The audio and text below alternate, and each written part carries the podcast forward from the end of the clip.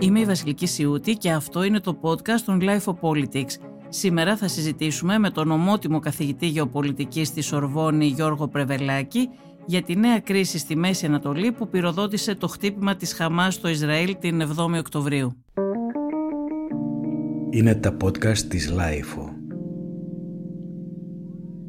Κύριε Πρεβελάκη, το ερώτημα όλων που παραμένει σε μεγάλο βαθμό αναπάντητο είναι πώς κατάφερε η Χαμάς και πέτυχε ένα τέτοιο πλήγμα στο Ισραήλ το οποίο είχε τα θέματα της ασφάλειας ως πρώτη προτεραιότητα. Εντάξει, την εξήγηση πρέπει να την ψάξουμε κατά τη γνώμη μου έξω από τη Χαμάς. Ποιοι είναι αυτοί που βοήθησαν τη Χαμάς; Γιατί προφανώς μια τέτοια επιχείρηση, η οποία οργανώθηκε ένα χρόνο πριν και η οποία ε, δείχνει μια, ένα εξαιρετικό επίπεδο τεχνικής γνώσης αλλά και ένα εξαιρετικό επίπεδο, αν θέλετε, ψυχολογικής, ψυχολογικού πολέμου, σημαίνει ότι υπάρχει μια πολύ έμπειρη και ισχυρή δύναμη από πίσω. Η πρώτη απάντηση που δίνεται είναι ότι είναι το Ιράν, οι Ιρανοί, οι οποίοι φαίνεται ότι είναι και αυτοί αρκετά προχωρημένοι. Μια άλλη υπόθεση, η οποία φυσικά δεν μπορεί να αποδειχθεί, γιατί χαρακτηριστικό των μυστικών υπηρεσιών είναι να κάνουν τη δουλειά τους μυστικά, ίσως κάποτε οι ιστορικοί του μέλλοντος θα το διαπιστώσουν, είναι ότι μπορεί να είναι από πίσω η Ρωσία, η οποία φυσικά διαθέτει όλες αυτές τις δυνατότητες, διαθέτει την τεράστια παράδοση και εμπειρία των ρωσικών και των σοβιετικών μυστικών υπηρεσιών. Η ΚΑΓΚΕΜΠΕ συγκέντρωνε τα καλύτερα μυαλά της Σοβιετικής Ένωσης, επομένως τη δυνατότητα την έχει και το κίνητρο φυσικά το έχει, διότι ε, αυτή η κρίση στη Μέση Ανατολή βοήθησε πάρα πολύ ε, να μετατοπιστεί η προσοχή από την Ουκρανία σε ένα άλλο μέτωπο. Αυτό είναι κάτι που ε, εγώ ακούω για πρώτη φορά. Θα μπορούσε η Ρωσία να έφτανε σε τέτοιο σημείο να συνεργαστεί με τη Χαμάς; Κοιτάξτε, οι μυστικές υπηρεσίες συνεργάζονται με τους πάντες. Μην ξεχνάμε, δεν είναι μόνο οι, οι Ρώσοι. Οι Αμερικανοί έχουν συνεργαστεί με τους πάντες και τα πάντα. Και ο πόλεμος των μυστικών υπηρεσιών είναι ένας πολύ βρώμικος πόλεμος, ο οποίος δεν έχει ούτε αξίες, ούτε αρχές, ούτε όρια. Αλλά δεν είναι αυτά, είναι σε επίπεδο υποθέσεων, δηλαδή είναι όπως ένα αστυνομικό μυθιστόρημα που αναρωτιόμαστε ποιος έχει το κίνητρο και ποιος έχει τις δυνατότητες. Αυτό το οποίο θεωρώ σίγουρο είναι ότι δεν μπορούμε να περιορίσουμε την προσοχή μας στη Χαμάς. Δηλαδή ότι αυτή η κρίση στη Μέση Ανατολή έχει πολλούς ομόκεντρους κύκλους γιατί επηρεάζει πάρα πολλές παγκόσμιες ισορροπίες. Σειρά από παγκόσμιες ισορροπίες, αρχίζοντας φυσικά από τις ισορροπίες στη Μέση Ανατολή, διότι αυτή η κρίση έβαλε φρένο σε μια ολόκληρη διαδικασία ομαλοποίησης ε, της Μέσης Ανατολής, ε, προσέγγισης του Ισραήλ με σημαντικές αραβικές δυνάμεις όπως είναι η Σαουδική Αραβία, είχαμε προηγουμένως τις συμφωνίες του Αβραάμ. Υπήρχε το σχέδιο να διαμορφωθεί ένας διάδρομος μεταφορών επικοινωνίας, ένα άλλος, ένας άλλος ένας εναλλακτικός δρόμος του μεταξιού από την Ινδία μέσα από τη Μέση Ανατολή. Και όλα αυτά επηρεάζονται. Όλα αυτά τώρα ανατρέπονται. Αυτή ήταν η στόχη πιστεύετε ή ήταν και παράπλευρες συνέπειες ορισμένα από αυτά; Κοιτάξτε, νομίζω ότι οι δυνάμεις οι οποίες είναι πίσω από αυτή την κρίση αν θέλετε, ο πρώτος κύκλος των δυνάμεων είναι αυτός ο στόχος. Είναι γιατί αυτή η διαδικασία ανέτρεπε άλλες ισορροπίες. Δηλαδή το Ιράν βρισκόταν απομονωμένο ξαφνικά. Επομένως, το Ιράν επίσης έχει κάθε λόγο να οθήσει προς αυτή την κρίση. Ο δεύτερος κύκλος είναι, πηγαίνει στη Ρωσία, συνδέει το Μεσανατολικό με το Ουκρανικό και από εκεί και πέρα μπαίνουμε σε ένα άλλο πολύ μεγάλο πρόβλημα της ε, σημερινής εποχής που είναι αν θέλετε η απόκληση ανάμεσα στον ανεπτυγμένο κόσμο, την, αυτό που λέμε τη Δύση και τον υπόλοιπο κόσμο που έχει αναπτυχθεί μια πολύ έντονη δυσπιστία η οποία στηρίζεται φυσικά σε παλιές πικρίες, την απεικιοκρατία κτλ.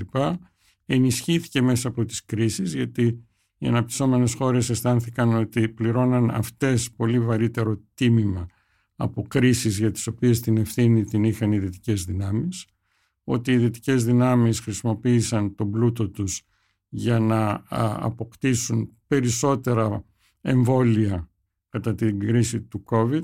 Επομένως έχουμε μια διαδικασία, αν θέλετε, διχοτόμησης του κόσμου, η οποία τώρα έρχεται και επιταχύνεται.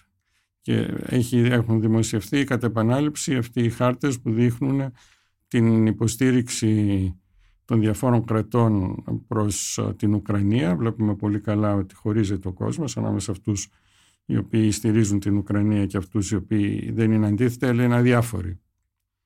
Και ο ίδιος χάρτης λίγο πολύ έρχεται και επαναλαμβάνεται τώρα με την κρίση στη Μέση Ανατολή. Ο Γκουτιέρες ε, εξέπληξε με τη στάση του άλλους ε, ευχάριστα και άλλους ε, δυσάρεστα. Η δική σας γνώμη ποια, ποια είναι; Κοιτάξτε, ο Γενικός Γραμματέας ενός διεθνούς οργανισμού οφείλει να εκφράσει όλα τα μέλη. Επομένως, ο Γκουτιέρες έχει μπροστά του αυτό το χάρτη για τον οποίο μιλήσαμε. Τα μισά Ηνωμένα Έθνη είναι προς τη μια κατεύθυνση, τα άλλα μισά είναι προς την άλλη κατεύθυνση. Άρα νομίζω ήταν υποχρεωμένος να κρατήσει μια μέση οδό, να προσπαθήσει να κρατήσει μια μέση οδό, η οποία εξόργησε φυσικά το Ισραήλ, που αισθάνεται ότι σε μια φάση κατά την οποία έχει ανάγκη από την αλληλεγγύη της διεθνούς κοινότητας, ότι τρόπον την με τη φωνή του Γενικού Γραμματέα η διεθνής κοινότητα το, το εγκαταλείπει. Μα τα κράτη τα υπόλοιπα είναι περισσότερα έτσι κι αλλιώς και αυτό φάνηκε και στην ε, ψηφοφορία για το ψήφισμα της ε, Ιορδανίας υπέρ της εκεχηρίας ε, στη Γάζα, έτσι δεν είναι; Κοιτάξτε, ναι, αλλά δεν είναι τόσο... είναι περισσότερα αυτά εντάξει, αλλά δεν, εντάξει, δεν είναι τόσο πολύ αν θέλετε ένας λογαριασμός αριθμητικός, αλλά το πώς ο Γενικός Γραμματέας σταθμίζει το κλίμα, την ατμόσφαιρα και προσπαθεί να βρει μια γραμμή πλεύσης η οποία να του επιτρέπει να συνεχίσει να λειτουργεί ως Γενικός Γραμματέας και να μην βρεθεί μπροστά σε μια αμφισβήτηση από ένα μεγάλο μέρος. Μπορεί να μην είναι και η πλειοψηφία, αλλά αν έχεις το 1 τρίτο ας πούμε, των, των κρατών μελών που να τοποθετούνται εναντίον σου, αρχίζει πια η, η θέση σου να κλονίζεται και δεν μπορείς να... Είναι, νομίζω ότι αυτό είναι ενδεικτικό της κρίσης των θεσμών που έχουμε, οι οποίοι λίγο-λίγο ε, έρχονται και αχρηστεύονται. Το ξέρουμε για το Συμβούλιο Ασφαλείας, όταν υπάρχει το δικαίωμα του βέτο, το Συμβούλιο Ασφαλείας το οποίο ε, ε, βρίσκεται απέναντι στην παραβίαση του διεθνούς δικαίου από ένα από τα κράτη-μέλη, την, τη Ρωσία, έχουμε σοβαρότατη κρίση του διεθνούς συστήματος και είναι και αυτό μια έκφραση ότι ο Γενικός Γραμματέας δεν ξέρει προς τα πού πρέπει να πάει και προσπαθεί να κρατήσει να βρει μια γραμμή ισορροπιστική η οποία δυσαρεστεί και τους μεν και τους δε. Κύριε Πρεβουλάκη, είστε ομότιμος καθηγητής γεωπολιτικής στην Σορβόνη. Θα μας εξηγήσετε λίγο τη στάση της Γαλλίας. Η Γαλλία είναι από τις λίγες χώρες, λιγότερες μάλλον της Ευρωπαϊκής Ένωσης, που ψήφισε υπέρ του ψηφίσματος της Ιορδανίας. Έτσι, η Γερμανία, η Ελλάδα και οι περισσότερες χώρες απήχανε, η Γαλλία ψήφισε υπέρ. Κοιτάξτε, αυτό επίσης είναι ένα δείγμα Απογοητεύοντας και το, το Ισραήλ έτσι, με τη ναι. στάση αυτή. Είναι ένα δείγμα του ότι οι κρίσεις δεν περιορίζονται μέσα στο περιφερειακό πλαίσιο, αλλά επεκτείνονται. Η κρίση της Μέσης Ανατολής είναι και κρίση στο εσωτερικό των ευρωπαϊκών κρατών. Ε, η Γαλλία έχει ένα πολύ σημαντικό μουσουλμανικό πληθυσμό και ένα πολύ σημαντικό εβραϊκό πληθυσμό. Έχει, νομίζω τη μεγαλύτερη εβραϊκή κοινότητα στην ε, Ευρωπαϊκή ναι, ναι, Ένωση, έχει, είναι αλλά έχει και τεράστιο αριθμό όμως Η, η μεγαλύτερη εβραϊκή κοινότητα της Διασποράς είναι στις Ηνωμένες Πολιτείες, μετά είναι της Γαλλίας. Ναι, ναι, ενώ στην Ευρώπη. Ναι, ναι, Ευρώπη στην Ευρώπη είναι πρώτη. Και επίσης νομίζω έχει το μεγαλύτερο μουσουλμανικό πληθυσμό στην Ευρώπη. Το δεύτερο στοιχείο το οποίο πρέπει να λάβουμε υπόψη μας είναι ότι η Γαλλία έχει ενοχές απέναντι και στις δύο κοινότητες. Έχει ενοχές απέναντι στους Εβραίους λόγω του καθεστώτος του Βυσσή και του ότι παρέδωσαν στους Ναζί πάρα πολλούς Εβραίους αλλά έχει ενοχές και απέναντι στους μουσουλμάνους οι οποίοι προέρχονται από τις παλιές απικίες ε, πληθυσμούς τους οποίους η Γαλλία δεν μπόρεσε να εντάξει αποτελεσματικά και οι οποίοι φυσικά αυτή τη στιγμή αποτελούν ένα σοβαρό πρόβλημα έχουν οργανωθεί έτσι που να κρατάνε μια ταυτότητα χωριστή. Είναι και γκέτο δηλαδή, υπάρχουν γκέτο. Είναι γκέτο, είναι γκέτα, γκέτα τα οποία έχουν από τη μια μεριά μια διάσταση θα έλεγα ε, ηλική, πολεοδομική γιατί τους παρκάρισε η Γαλλία σε αυτές τις ε, τεχνητές πόλεις ε, στα προάστια οι οποίες έχουν γκέτοποιηθεί αλλά είναι και πλέον και γκέτο από άποψη πνευματική γιατί ακολουθούν διάφορους ημάμιδες οι οποίοι κηρύσουν ε, την ε, διαφορετικότητα και την ε, απόσταση από, την, από τις αξίες της Γαλλίας. Επομένως, η Γαλλία είναι στα δύο στενά, είναι σε πολύ δύσκολη θέση. Βλέπετε λοιπόν ότι ενώ φαινομενικά είναι ένα ζήτημα εξωτερικής πολιτικής, καθορίζεται από θέματα εσωτερικής πολιτικής. Σήμερα πια η εξωτερική πολιτική και η εσωτερική πολιτική είναι πολύ δύσκολο να διαχωριστούν. Το άλλο το οποίο νομίζω είναι ενδιαφέρον για μας είναι ότι βλέπουμε και τη σημασία που έχουν οι διασπορές και στα θέματα τα διεθνή αλλά και στα θέματα της εσωτερικής πολιτικής. Ο Κυριάκος Μητσοτάκης δέχτηκε αρκετή κριτική από την αντιπολίτευση στην Ελλάδα για τη στάση που κράτησε της αποχής ε, δέχτηκε και από τον ΣΥΡΙΖΑ και από το ΠΑΣΟΚ και από το Κομμουνιστικό Κόμμα. Εσείς πώς ε, κρίνετε την ε, στάση της Ελλάδας; Κοιτάξτε και πάλι είναι μια σειρά από κριτήρια. Είμαστε πολύ συνδεδεμένοι με το Ισραήλ. Τα τελευταία χρόνια υπάρχει μια σύγκληση με το Ισραήλ η οποία επηρεάζεται από πολλούς παράγοντες, αλλά θα έλεγα ότι το κυριότερο είναι η ασφάλεια στην Ανατολική Μεσόγειο. Φυσικά είναι και τα ενεργειακά κτλ. Αυτή η σύμπνοια με το Ισραήλ πρέπει να συντηρηθεί, πρέπει να διατηρηθεί. Και νομίζω ότι αυτό είναι ένα, ένα καθοριστικό στοιχείο. Από εκεί και πέρα φυσικά ρόλος της αντιπολίτευσης είναι να ασκεί κριτική και να διαφωνεί. Αυτό δεν σημαίνει. Το ότι δεν συνάντησε τον Αμπάς και συνάντησε μόνο τον Νετανιάχου και αυτό είναι κάτι στο οποίο δέχτηκε κριτική. Φάνηκε βέβαια να το αντιλαμβάνεται και ο ίδιος μάλλον ως λάθος, γιατί έσπευσε μετά να διορθώσει με μια τηλεφωνική επικοινωνία. Ναι. Αλλά αυτό δεν ήταν λάθος. Δεν θα έπρεπε να κρατάει μια έτσι πιο. Τάξτε, δεν... Ισορροπημένη στάση η Ελλάδα, όπως λένε κάποιοι. Δεν μπορεί κανείς εύκολα να κρίνει. Είναι λίγο ε, επιπόλαιο να διατυπώνει κανείς κρίσεις γιατί αυτά είναι θέματα που στηρίζονται σε διάφορες ισορροπίες και διάφορους υπολογισμούς και πράγματα τα οποία δεν μπορούν υποχρεωτικά να δημοσιοποιούνται. Δηλαδή δεν είναι δυνατόν αυτά να βγαίνει ή το Πρωθυπουργός ή το Υπουργός Εξωτερικών και να αναλύει όλους τους λόγους. Νομίζω από τη στιγμή που κανείς έχει μια κυβέρνηση και της έχει δώσει και ο λαός την έχει εμπιστευτεί ότι σε πολλούς τομείς ε, πρέπει να την εμπιστευόμαστε ε, χωρίς υποχρεωτικά να θέλουμε να ξέρουμε τα πάντα γιατί δεν γίνεται, δεν είναι δυνατόν. Ενώ και στη διπλωματία δεν μπορούν να λέγονται όλα. Είναι λίγο αστείο στην Ελλάδα που θέλουμε να ξέρουμε τα πάντα και ας πούμε θεωρούμε ότι θα πρέπει αυτά που συμβαίνουν ξέρω στον τομέα των υπηρεσιών πληροφοριών να τα δημοσιοποιούμε. Δεν είναι δυνατόν. Δηλαδή αν προχωρούσαμε στην δημοσιοποίηση όπως τη θέλουν μερικοί ουσιαστικά θα καταργούσαμε τη δυνατότητα της χώρας να λειτουργήσει ένα σύστημα το οποίο είναι άγριο και όπου οι αντίπαλοι μας περιμένουν να μαζέψουν πληροφορίες, να χρησιμοποιήσουν επιχειρήματα για να προωθήσουν συμφέροντα τα οποία είναι αντίθετα προς τα δικά μας. Αναφέρεστε και στο θέμα των παρακολουθήσεων υποθέτω προφανώς, που προφανώς. έχει απασχολήσει και απασχολεί την Κοιτάξτε, ναι, γιατί δεν έχω προφανώς τα στοιχεία για να κρίνω την ουσία αλλά από εκεί και πέρα είμαι αρκετά ανήσυχος ως προς το πόσο έχουμε αφοπλίσει τις υπηρεσίες πληροφοριών μας.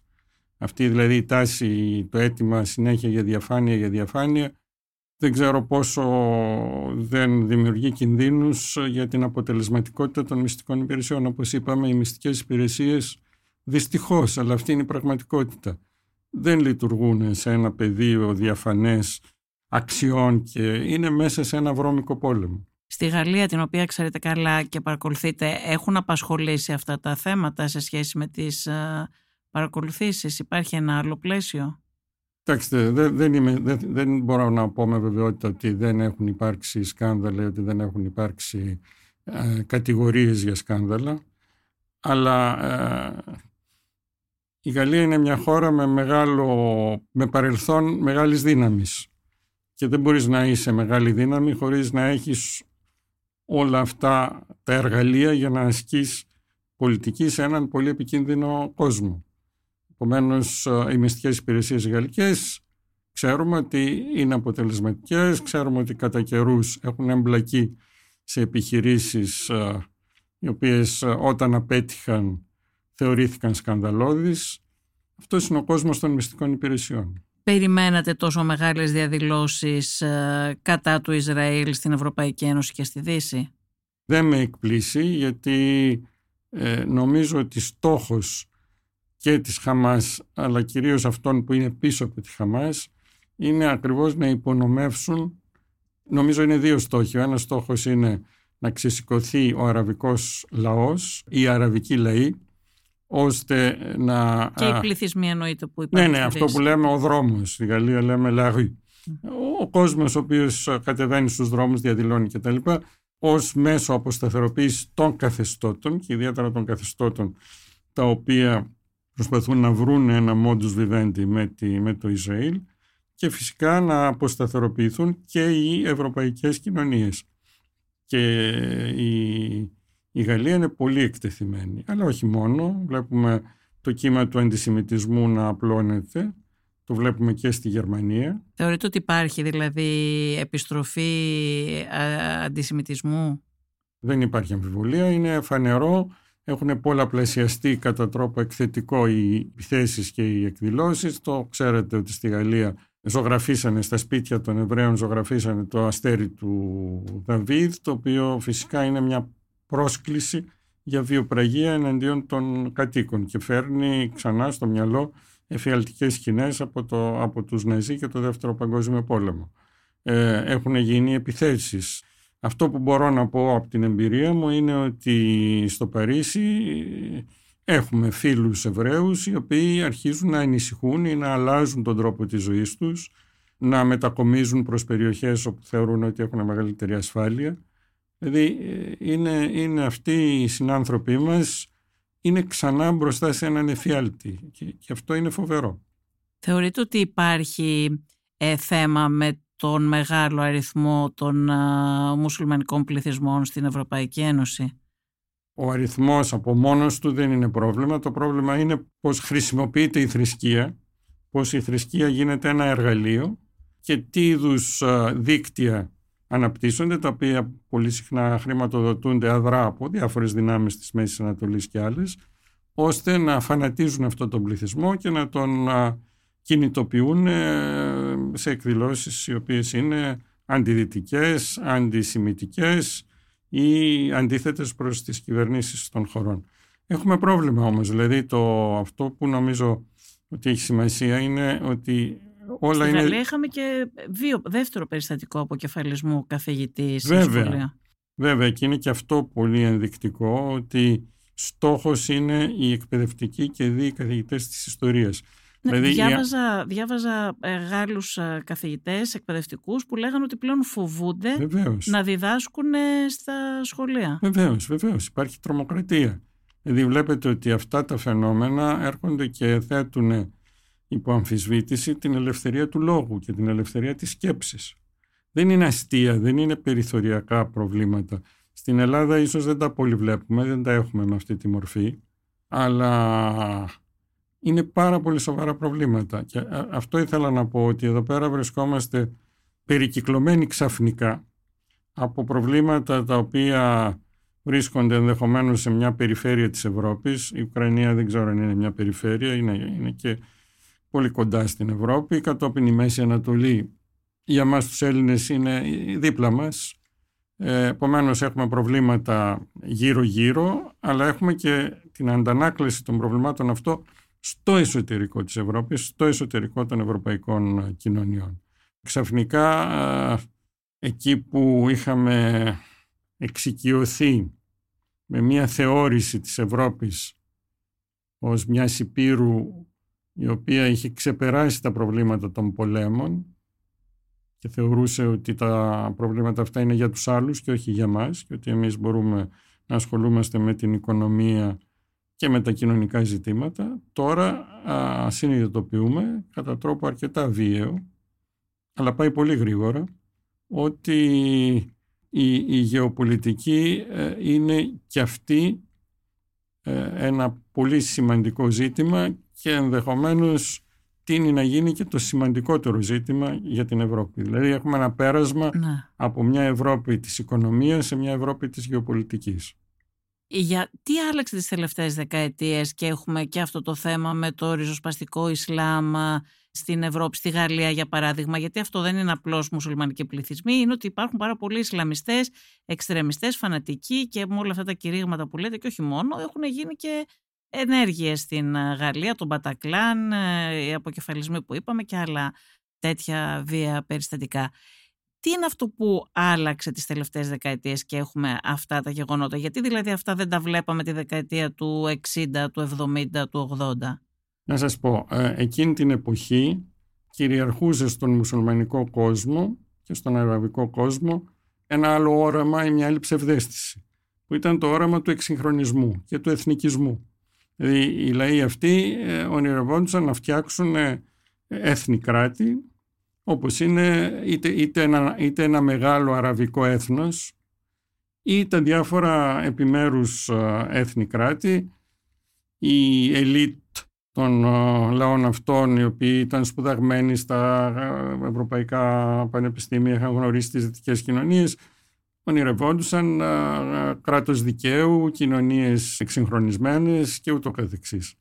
Ε, αυτό το όραμα δυστυχώς κατέρευσε. Δεν το κατάφεραν αυτές οι χώρες και αυτοί οι λαοί δεν κατάφεραν. Δεν κατάφεραν ενδεχομένως γιατί το σχήμα αυτό του δημοκρατικού κράτους έθνους είναι ένα δημιούργημα το οποίο γεννήθηκε μέσα σε συγκεκριμένες ιστορικές συνθήκες που ξεκινάνε πάνε μακριά στη αναγέννηση αλλά μετά υπάρχουν σημαντικές τομές όπως είναι η θρησκευτική πόλεμη, δηλαδή οι, οι συνθήκες της Βεσφαλίας. Θέλω να πω ότι οι ευρωπαϊκές χώρες για να φτάσουν σε αυτό το σχήμα, το οποίο το θαυμάζει όλος ο κόσμος, περάσανε διαπυρός και σιδήρου. Αυτό δεν μπορείς να το πάρεις έτοιμο και να το μεταφέρεις σε ένα άλλο πλαίσιο, το οποίο ε, έχει ένα παρελθόν αυτοκρατορικό, οθωμανικό, άλλο πολιτισμό.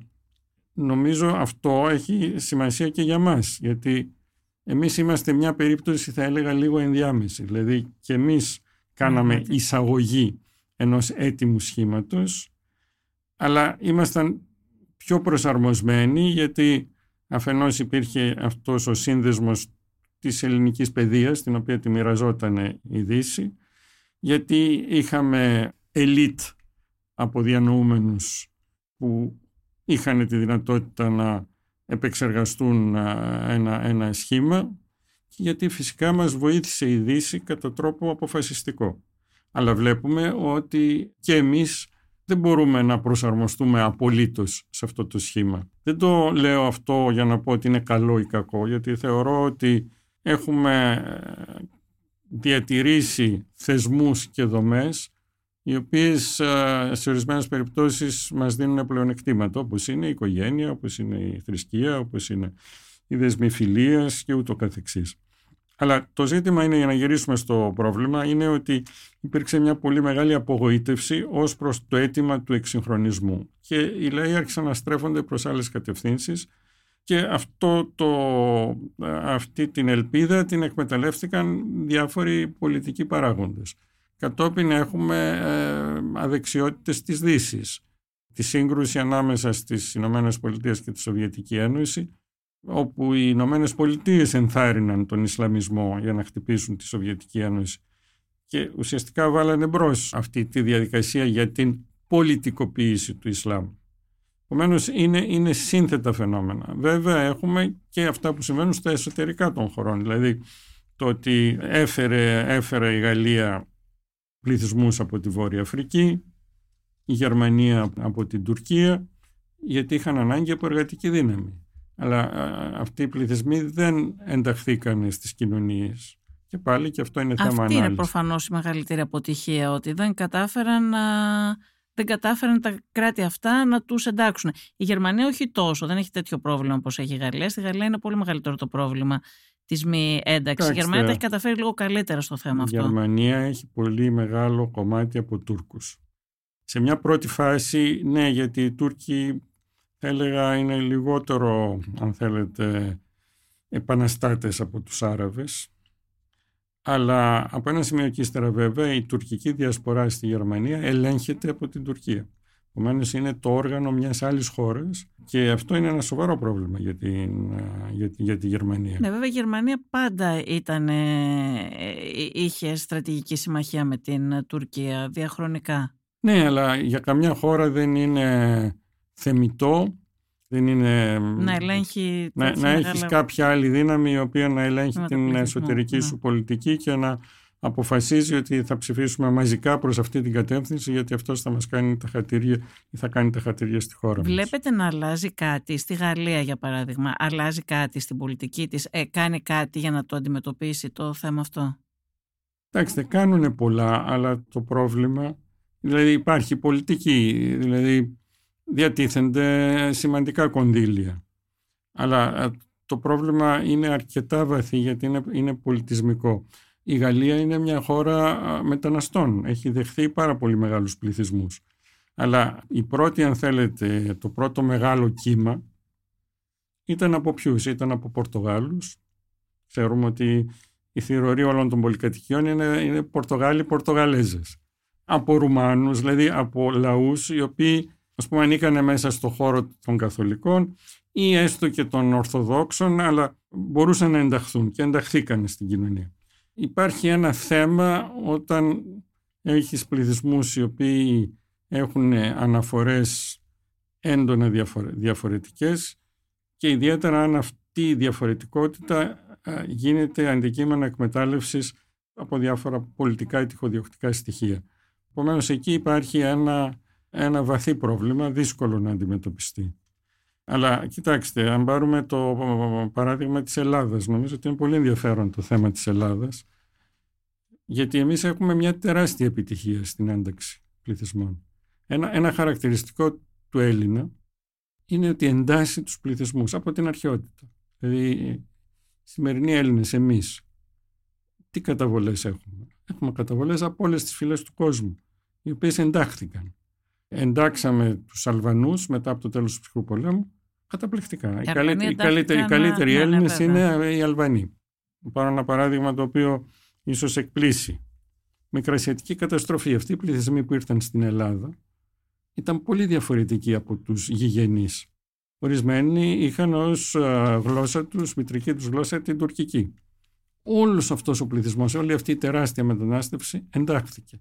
Και πιστεύω ότι. Εντάξει, αλλά είχαν κοινό πολιτισμό. Έλληνες ήταν. Εντάξει, κάποιοι λίγοι ήταν αυτοί που είχαν. Ε, Καπαδοκία δεν είναι λίγοι και ξέρετε είναι και ένα φαινόμενο το οποίο προσπαθήσαμε λίγο να το συγκαλύψουμε. Γιατί προφανώς και αυτοί οι άνθρωποι προσπαθούσαν να το κρύψουν γιατί γινόντουσαν αντικείμενο έτσι, πολλές φορές αρνητικών στάσεων και, και σχολείων. Αλλά δεν πάβει να είναι ένας πληθυσμός που έρχεται από μια άλλη περιοχή, από μια άλλη χώρα και ο οποίος ενσωματώθηκε. Έχουμε την ικανότητα να ενσωματώνουμε και αυτό είναι ένα πολύ σημαντικό στοιχείο γιατί αυτή είναι η απάντηση, η μόνη δυνατή απάντηση στο δημογραφικό μας πρόβλημα. Δεν είναι δηλαδή απλώς και μόνο να δεχθούμε τη μετανάστευση επειδή έχουμε δημογραφικό πρόβλημα, αλλά να δούμε ποιοι είναι οι πληθυσμοί και υπάρχουν πάρα πολλοί οι οποίοι μπορούν να ενταχθούν αποτελεσματικά. Εκφράζονται διαφορετικές απόψεις τώρα και σε αυτό και στην Ελλάδα, ξέρετε. Δηλαδή, για παράδειγμα, στα νησιά του Βορείου Αιγαίου υπήρχε σημαντικό πρόβλημα με τη διαχείριση του μεταναστευτικού εκεί και με τους μεγάλους πληθυσμούς όταν συγκεντρώθηκαν δηλαδή ναι. πάρα πολλοί που δεν μπορούσαν να τους ε, διαχειριστούν στις ε, δομές. Η απώλεια για παράδειγμα πολιτικά, για να δείτε και τις συνέπειες της περιφέρειας, η Νέα Δημοκρατία έχασε την περιφέρεια του Βορείου Αιγαίου και δεν εξελέγει εκεί ο υποψήφιό της. Είναι ξεκάθαρο το βασικό θέμα στην ατζέντα και του υποψήφιου που κέρδισε ήταν το μεταναστευτικό.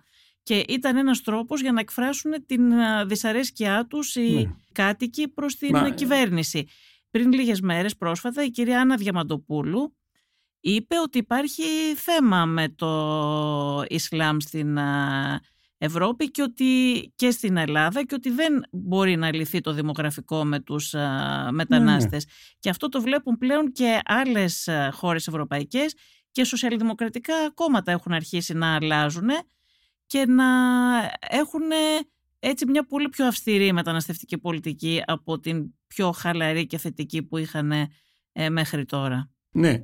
Ε, Θέλω να πω και για το δημογραφικό. Ναι, εκφράζονται ναι, ναι. αντίθετες απόψεις και όχι από δεξιά και ναι. ακροδεξιά, έτσι. Που έχουν και ένα ρατσισμό ή μια προκατάληψη, θέλω να πω. Υπάρχει μια στάση, θα έλεγα, προοδευτική, η οποία χαρακτηρίζεται από αφέλεια και η οποία είναι να ανοίξουμε τις πόρτες και να έρθει όλος ο κόσμος.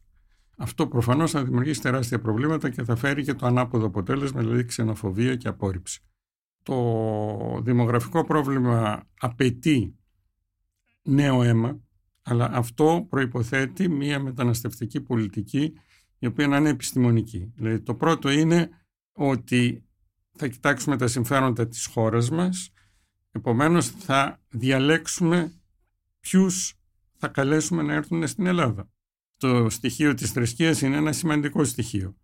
Αλλά υπάρχουν πληθυσμοί. Αυτό που λέτε το κάνει σε έναν βαθμό η Γερμανία. Η Γερμανία σε έναν βαθμό προσπαθεί να επιλέξει. Ναι. Όμως ζητάνε αυτές οι χώρες, η Ελλάδα, να είναι χώρος υποδοχής, στον οποίο δεν κανονίζει η χώρα ποιοι θα έρχονται. Παρότι γίνονται δηλώσεις από την κυβέρνηση και ο Πρωθυπουργός είχε πει ότι δεν θα κανονίζουν οι διακινητές και τα ναι, ναι, ναι. κυκλώματα ποιος θα έρθει στην Ελλάδα. Όμως αυτοί κανονίζουν. Ε, ναι, αυτό, Στην πράξη αυτό συμβαίνει. Έχουμε ανάγκη από μια πολύ μεθοδική μεταναστευτική πολιτική, η οποία όμως δεν μπορεί να είναι άρνηση. Γιατί, δεν, δεν το έκανε αυτό η Ευρώπη, η Γερμανία. Ξέρει να το κάνει πάρα πολύ καλά. Τη δεκαετία του 60 το έκανε με πολύ μεγάλη επιτυχία. Ξέρει λοιπόν να το κάνει, το έκανε σε εποχές με λιγότερα μέσα τεχνολογικά.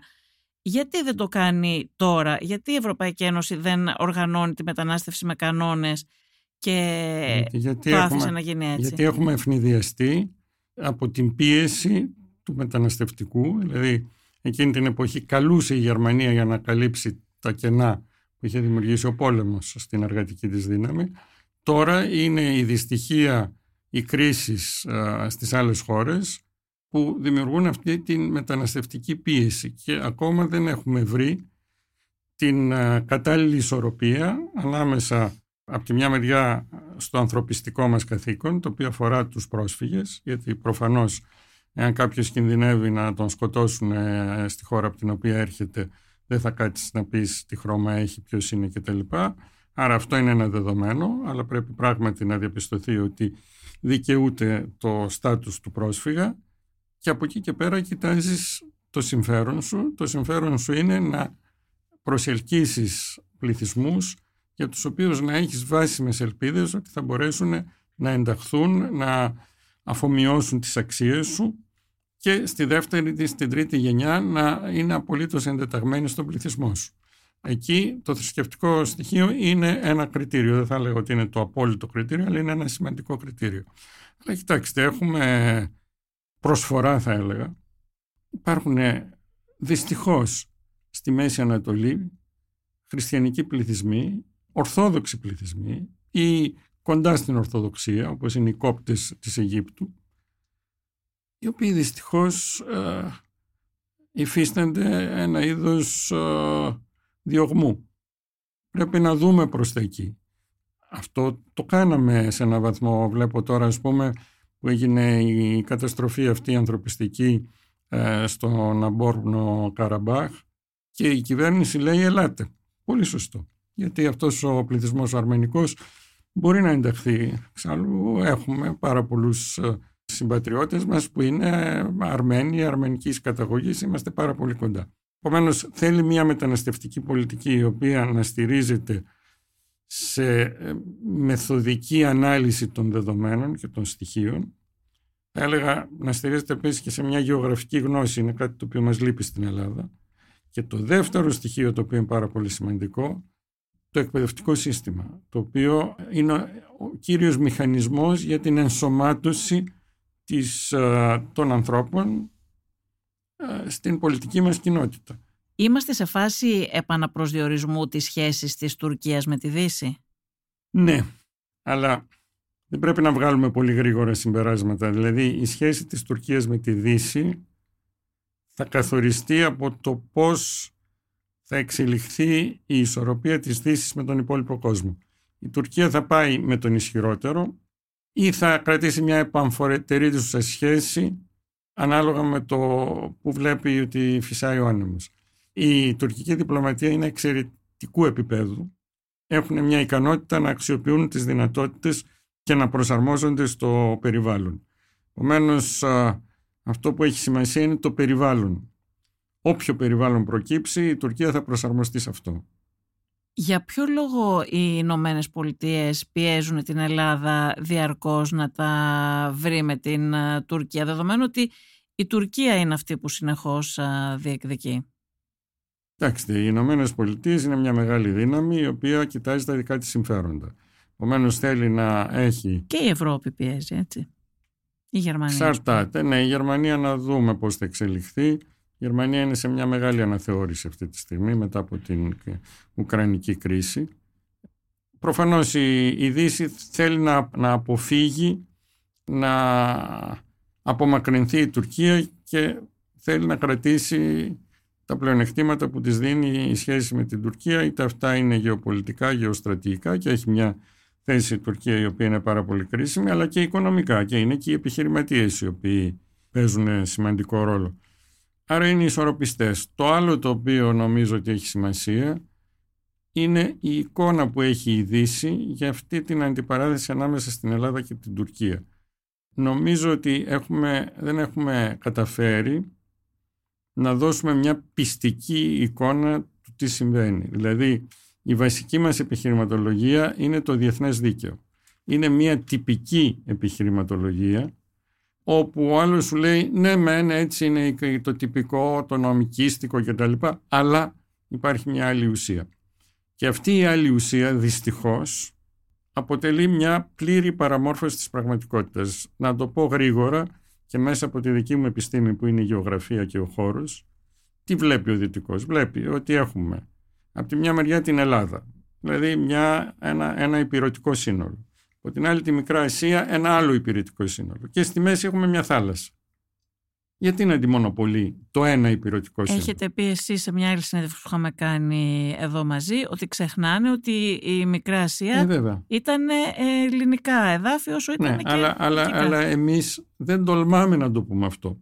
Και δεν τολμάμε να το πούμε γιατί φοβόμαστε μη μας κατηγορήσουν ότι διεκδικούμε, ότι θέλουμε να ξαναπάμε στη Μικρά Ασία, ότι είμαστε αναθεωρητικοί κτλ.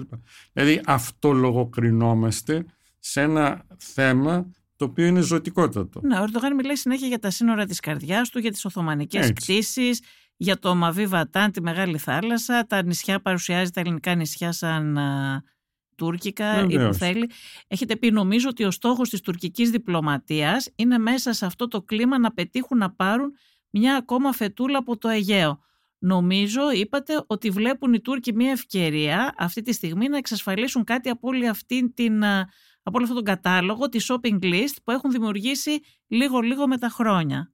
Ναι, αυτό νομίζω ότι είναι η, η στρατηγική τους αυτή είναι. Δηλαδή έχουν ένα μακροπρόθεσμο στόχο, δουλεύουν πολύ μεθοδικά για να δημιουργήσουν ένα διεθνές κλίμα το οποίο να είναι ευνοϊκό, δηλαδή να δημιουργήσουν μια αίσθηση ότι υπάρχει ένα είδος αδικίας της Τουρκίας. Ότι είναι, είναι unfair αυτό που έχει Αυτοί γίνει. κάνουν σταθερά μια επιθετική διπλωματία δηλαδή και εμείς μια αμυντική απέναντί τους. Κάνουν μια α, πολύπλευρη επιθετική διπλωματία η οποία, έχει, η οποία κλιμακώνεται από τον τομέα αν θέλετε τον αμυντικό, δηλαδή το στρατιωτικό. Επομένως δεν διστάζει ο κύριος Ερντογκάν να εξτομίζει απειλές και μετά ελπίζει ότι κατόπιν θα το ξεχάσουν, αλλά το έχει, έχει καταγραφεί. Όταν λέει ότι κάποιο βράδυ θα βγούμε στα νησιά, αυτό δεν είναι ανώδυνο. Μετά λέμε εμείς εντάξει, είπε μια κουβέντα, δεν χάθηκε ο κόσμος. Δεν είναι έτσι.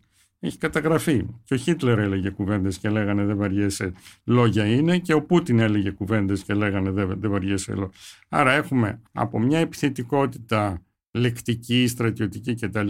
μέχρι τις αναπαραστάσεις αυτές Δηλαδή όταν μιλάνε για Μαβί Βατάν, όταν προωθούν αυτούς τους χάρτες. Αυτοί οι χάρτες κυκλοφορούν. Αυτός ο χάρτης του Αιγαίου. Φωτογραφίζεις το Ερντογάν μπροστά από ναι. αυτό το χάρτη. Λοιπόν, αυ, αυτά κυκλοφορούν. Δεν είναι κάτι ανεπίσημο. Κυκλοφορούν ναι. και εντυπώνονται στα μυαλά των Δυτικών, οι οποίοι δεν θα κάτσουν.